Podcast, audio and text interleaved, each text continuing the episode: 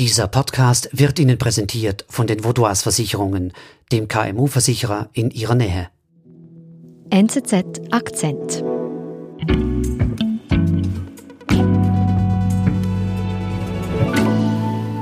Ja, das sind Leute aus der, aus der Mittelschicht, gut ausgebildet, also solche Leute, die durchaus Alternativen haben, aber sich entschieden haben, wir wollen, wir wollen eigentlich in, in Bulgarien bleiben, wir wollen, dass unsere Kinder hier groß werden, aber wir wollen auch, dass sich etwas ändert.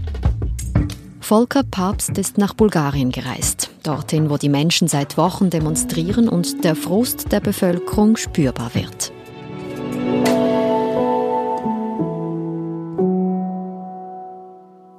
Volker, du hast mir ein Video mitgebracht. Was sehen wir hier? Das ist ein Video, mit dem, ähm, das Christo Ivanov aufgenommen hat. Christo Ivanov ist ein Oppositionspolitiker. Er war früher auch mal Teil einer Übergangsregierung. Jetzt ist er in der Opposition. Das war Anfang Juli. Da sieht man, wie er mit einem kleinen Schlauchboot an der Schwarzmeerküste äh, entlangfährt und versucht, an Land zu gelangen. Und in Bulgarien ist es so, dass der Strand im ganzen Land öffentliches Grundstück ist. Aber er wusste, dass er dort auf Probleme stoßen wird, weil dieser Strandabschnitt zu einem großen Villenkomplex gehört, eines sehr einflussreichen Mannes. So kommt es dann auch. Man sieht, wie äh, Sicherheitsleute in Zivil auf ihn zukommen und ihn versuchen, davon abzuhalten, an den Strand zu gehen.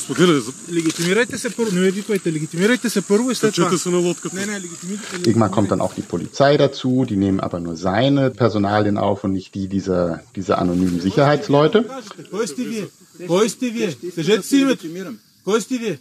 Und am nächsten Tag wird dann bekannt, auch das wurde schon vermutet, aber dann wird es bestätigt vom Präsidenten, dass diese Angehörigen des Sicherheitsdienstes Angestellte des staatlichen Personenschutzes sind. Das heißt, dieses Dienstes, der eigentlich nur für den Präsidenten und für den Regierungschef und für andere sehr hochrangige Politiker vorgesehen ist. Und das heißt also, dass der auf Kosten des Staates beschützt wird. Also ein klarer Hinweis auf Korruption. Und diese Episode steht am Anfang der Proteste in Bulgarien. Und weil diese Proteste schon so lange dauern und auch, auch es im Moment nicht danach aus, aussieht, dass sie äh, abflachen, dachte ich, sei es an der Zeit, sich das einmal selber anzuschauen und deswegen bin ich nach Bulgarien gereist.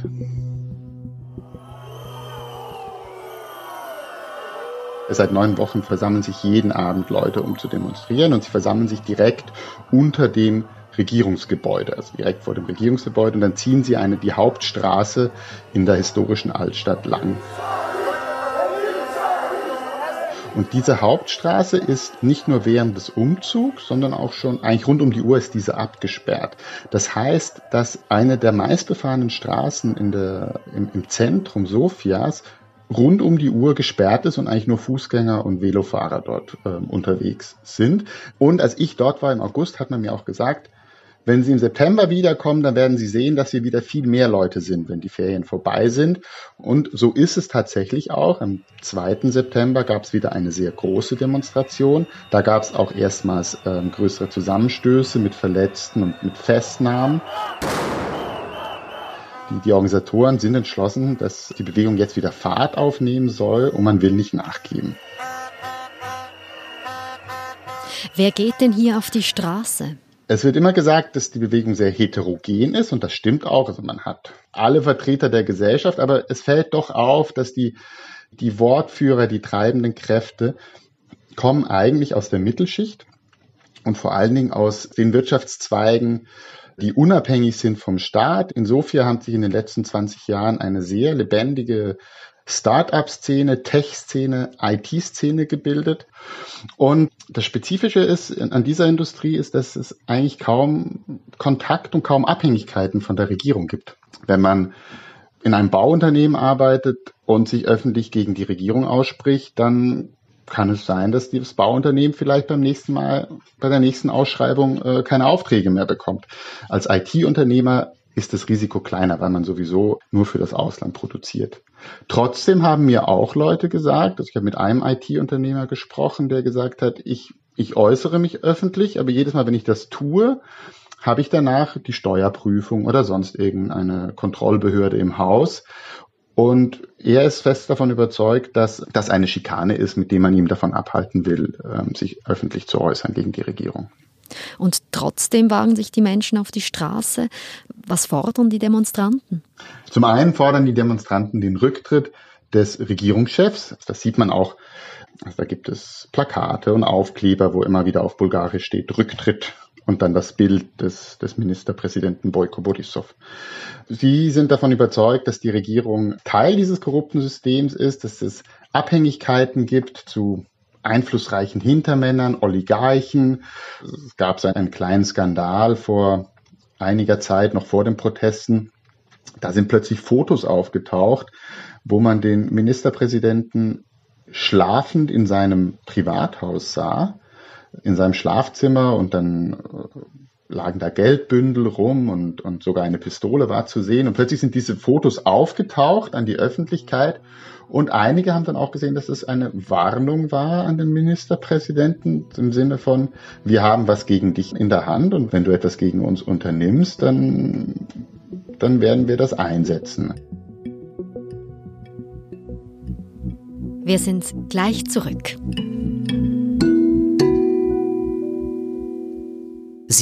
Ihre Mitarbeitenden und Ihr Unternehmen sind jeden Tag auf einen verlässlichen Partner angewiesen.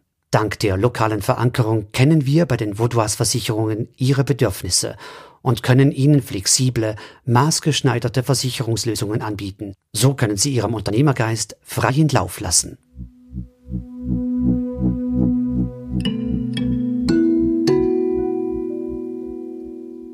Jetzt gibt es seit mehr als zwei Monaten Proteste gegen die Regierung. Wie reagiert der Ministerpräsident?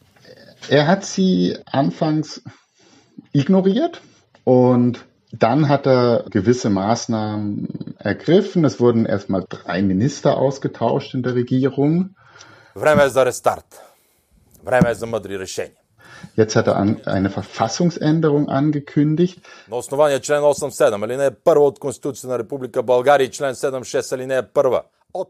Aber all diese Maßnahmen reichen den Demonstranten nicht aus. Sie sagen, das, was da geplant ist, das löst das Grundproblem nicht. Ein wichtiger Aspekt dieser, dieses ganzen Korruptionskomplexes ist die Justiz in Bulgarien.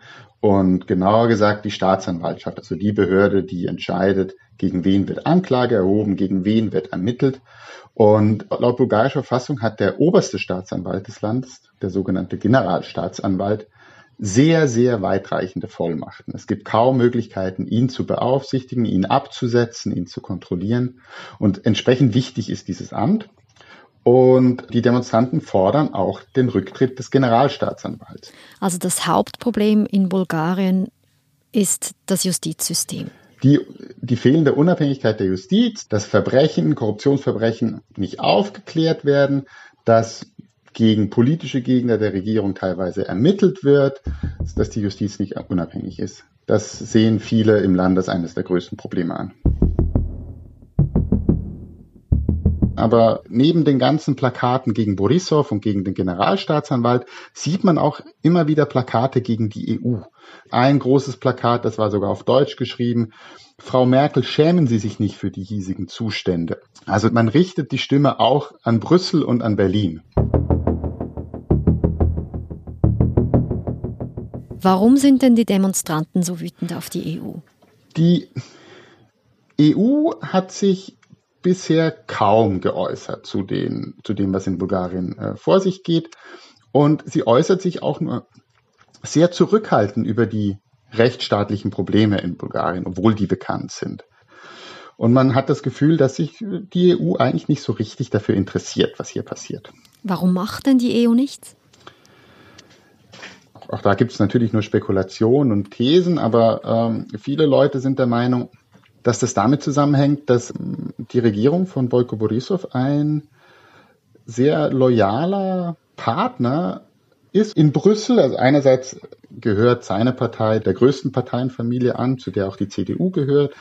Und Boyko Borisov unterstützt auch die großen Vorhaben der EU eigentlich immer. Er legt sich nicht mit der EU an. Er hat den Green Deal unterstützt und, und er, es ist nicht wie bei Viktor Orban oder wie im Falle Polens, wo man die EU als solche herausfordert, sondern man spielt eigentlich das Spiel vordergründig mit, aber zu Hause ist es bei der Umsetzung der Rechtsstaatlichkeit, sieht es dann ganz anders aus. Aber dann könnte man doch sagen, dass die EU das ja vielleicht auch durchschaut und trotzdem ja sieht, was in Bulgarien vorgeht, diese Demonstrationen gegen Korruption. Also warum tut sie trotzdem nichts? Also ich habe mit einem, einem Mann gesprochen, der hat sehr klar gesagt, man will halt wahrscheinlich nicht sich nochmal einen Problemfall einhandeln, wie mit Polen und Ungarn. Und viele Demonstranten sagen auch einfach, wahrscheinlich sind wir der EU nicht wichtig genug. Wahrscheinlich ist es letztlich nicht so wichtig, wie es bei uns äh, im Detail ausschaut, solange wir in Brüssel der EU keines Problem bereiten, ist man bereit, das zu tolerieren, was hier passiert. Also hast du vor allem auch eine riesengroße Enttäuschung gespürt auf deiner Reise bei den Menschen? Ja, es ist Enttäuschung ist genau das richtige Wort. Bulgarien ist wie auch Rumänien eines der Länder Europas, wo die EU die höchste Zustimmungswerte hat. Man ist sehr pro-europäisch. Und die Demonstranten sagen, ihr, also ihr der Westen, glaubt immer, wir seien pro-europäisch, weil wir euer Geld wollen.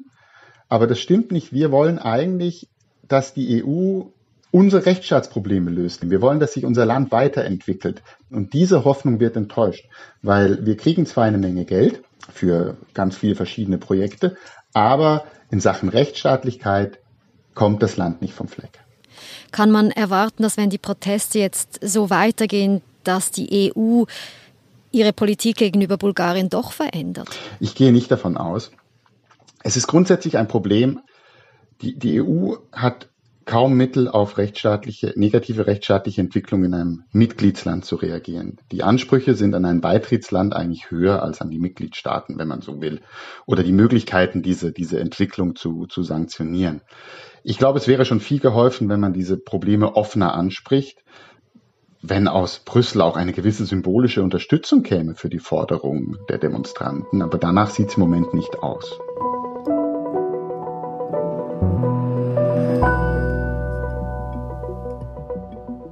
Volker, vielen Dank für das Gespräch. Wohin reist du als nächstes? Ich würde eigentlich sehr gerne nach Griechenland reisen. Ist ja auch eine angespannte Situation zurzeit zwischen Griechenland und der Türkei.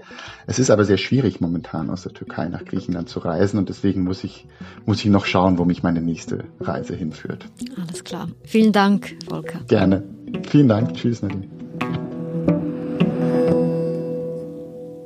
Das war unser Akzent. Abonnieren Sie uns auf Ihrer Lieblingspodcast-Plattform. Ich bin Nadine Landert. Bis bald.